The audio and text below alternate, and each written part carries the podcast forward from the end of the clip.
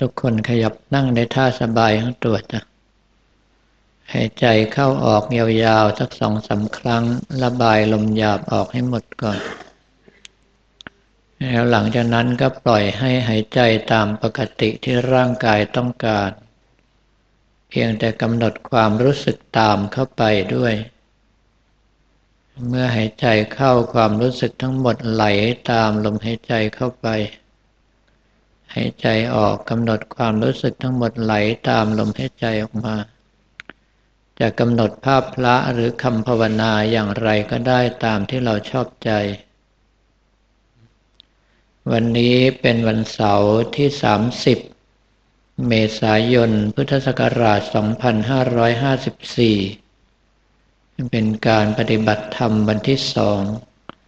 ของพวกเราในเดือนพฤษภาคมนี้ เมื่อครู่นี้ที่ได้กล่าวไปก่อนปฏิบัติกรรมฐานว่า ในเรื่องของการปฏิบัตินั้น ส่วนใหญ่แล้วเพราะเราใจร้อนใจเร็วทำให้ไม่ประสบความสำเร็จตามที่ควร ตรงนี้เป็นจุดอ่อนใหญ่ของนักปฏิบัติรุ่นใหม่แทบทั้งหมด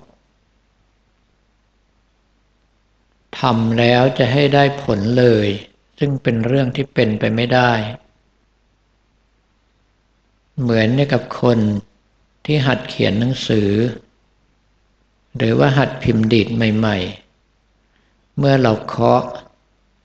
เป็นตัวหนังสือขึ้นมาก็ยังไม่สามารถจะอ่านได้ หรือเขียนเป็นตัวหนังสือขึ้นมายังไม่สามารถจะอ่านได้เราก็ต้องซ้อมเขียน อักขระ ซ้อมเขียน สละซ้อมเขียนวรรณยุกต์ จนมีความคล่องตัวจำได้แม่นแล้ว จึงหัดผสมคำจึงจะเกิดความหมายขึ้นมาทีละเล็กทีละน้อย จนกระทั่งเมื่อมีความคล่องตัวมากๆ ก็สามารถที่จะเขียนประโยคยาวๆ ได้ภายในระยะเวลาอันสั้น หลักการปฏิบัติก็เป็นไปในแนวเดียวกัน คือเราจะใจร้อนไม่ได้ ต้องมีความอดทน มีความภาคเพียรพยายาม ซึ่งเด็กรุ่นใหม่จะขาดสองสิ่งนี้เป็นอย่างมาก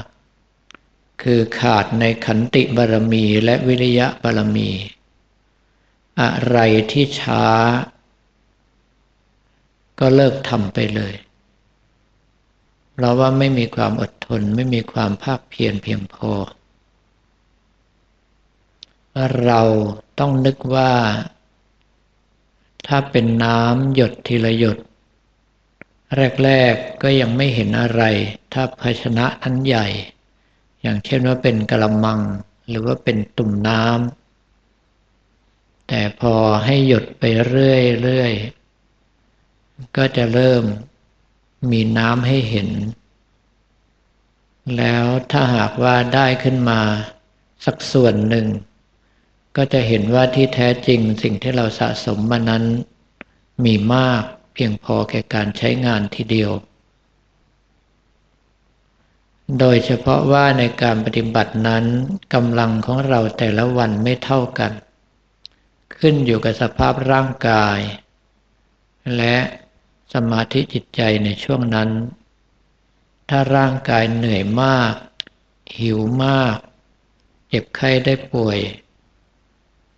สมาธิก็มักจะไม่ทรงตัวการปฏิบัติก็จะไม่ได้อย่างใจต้องการ แต่ขอให้เริ่มทำแล้วเข้าใจด้วยว่า จะมากจะน้อยเราก็ได้ เมื่อวานนี้สมาธิอาจจะดีมาก เปรียบเหมือนอาการทำงานก็คงจะหาเงินได้สักห้าร้อยหรือพันหนึ่ง แต่วันนี้สมาธิแย่ เปรียบไปแล้วก็คงได้สักห้าบาทสิบบาท แต่ขอให้รู้ว่าได้ ถ้าสมมติว่าเมื่อวานได้ห้าร้อยวันนี้ได้แค่สิบบาท รวมแล้วก็เป็นห้าร้อยกับสิบบาทไม่ได้หายไปไหน เมื่อเป็นเช่นนั้น จึงต้องให้ทุกคนทำใจให้เย็นลงนิดหนึ่ง ตามดูตามรู้ลมหายใจเข้าออกของเราไปเรื่อย ขอให้กำหนดภาวนา และพิจารณาตามที่ศึกษาร่ำเรียนมา โดยตั้งความคิดว่าเรามีหน้าที่ทำ ผลนั้นจะเกิดหรือไม่เกิดก็ช่างเถอะ ถ้าสามารถวางกำลังใจอย่างนี้ได้ ผลก็จะเกิดได้ง่ายเกิดได้เร็ว เพราะว่าสมาธิที่จะทรงตัวในระดับอัปปนาสมาธิ คือเป็นตั้งแต่ปฐมฌานขึ้นไปนั้น จะต้องมีตัวอุเบกขา อยู่ในอารมณ์ฌานทุกระดับ ตัวอุเบกขานั่นแหละ คือตัวที่เราวางกำลังใจว่าเรามีหน้าที่ทำส่วนจะได้หรือไม่ได้ช่างมัน ถ้าไม่มีตัวอเบกขากำลังใจก็ไม่ส่งตัวเป็นฌานเมื่อเราทราบดังนี้ ก็ต้องวางกำลังใจลักษณะเป็นคนใจเย็น ค่อยๆทำค่อยๆสะสมไปเรื่อย ทีละเล็กทีละน้อย ลักษณะเดียวกับคนทิเบต คนที่เบตท่องคาถาคำหนึ่ง เขาก็มั่นใจว่าเขาก้าวเข้าไปใกล้พระนิพพานก้าวหนึ่ง หมุนกงล้อหมุนรอบหนึ่ง เขาก็เข้าใกล้พระนิพพานไปก้าวหนึ่ง นับลูกประคำเม็ดหนึ่ง เขาก็เข้าใกล้พระนิพพานไปก้าวหนึ่ง กราบพระครั้งหนึ่ง เขาก็เข้าใกล้พระนิพพานไปก้าวหนึ่ง นั่นคือลักษณะของบุคคลที่ภาคเพียรและอดทน ค่อยๆทำไป ถ้าหากว่าเรามองไปยังเป้าหมายเบื้องหน้า จุดหมายปลายทางอาจจะไกลเกินจนเราท้อถอยซะก่อน ก็ให้เรามองย้อนหลังไป ว่าขณะที่เรา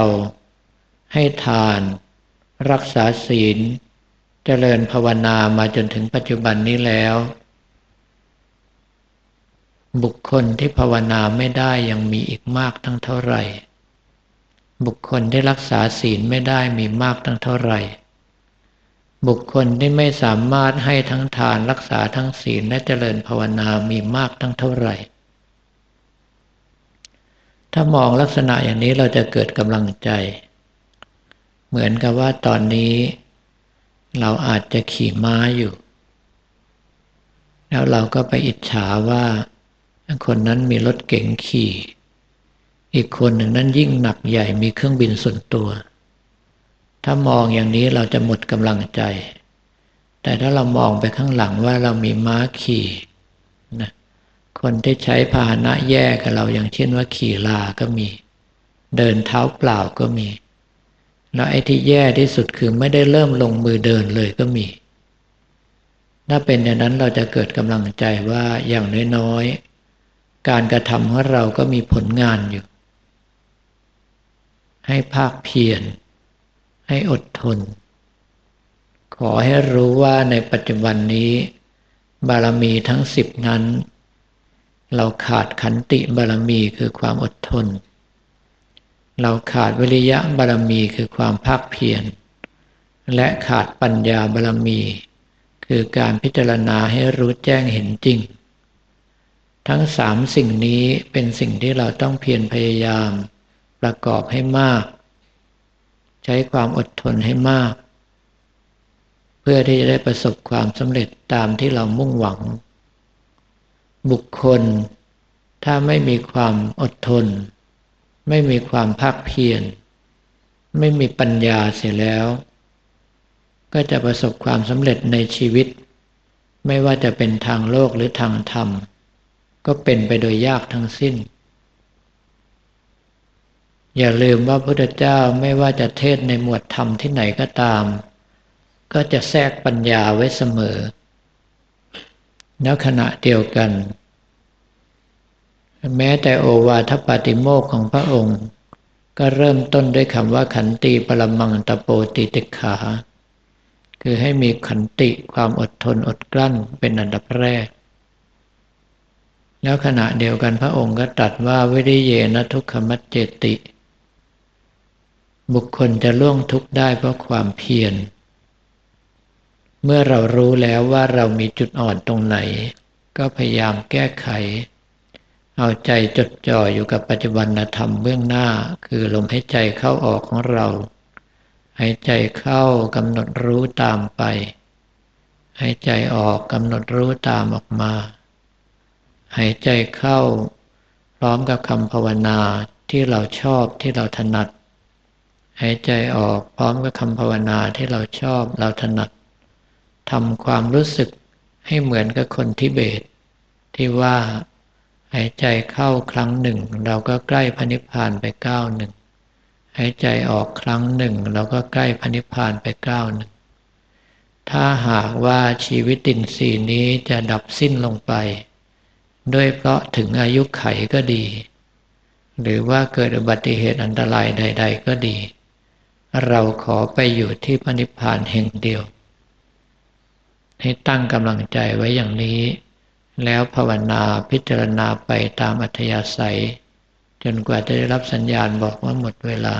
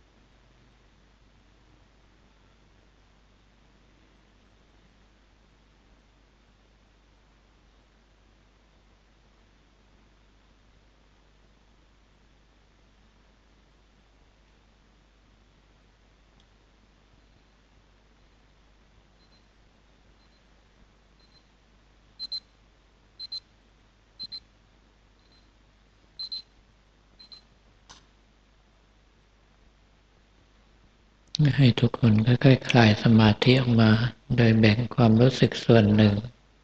อยู่ที่ลมหายใจเข้าออก หรือคำภาวนาหรือภาพพระของเรา ความรู้สึกส่วนใหญ่จะได้ใช้ในการอุทิศส่วนกุศลให้หลับต่อไป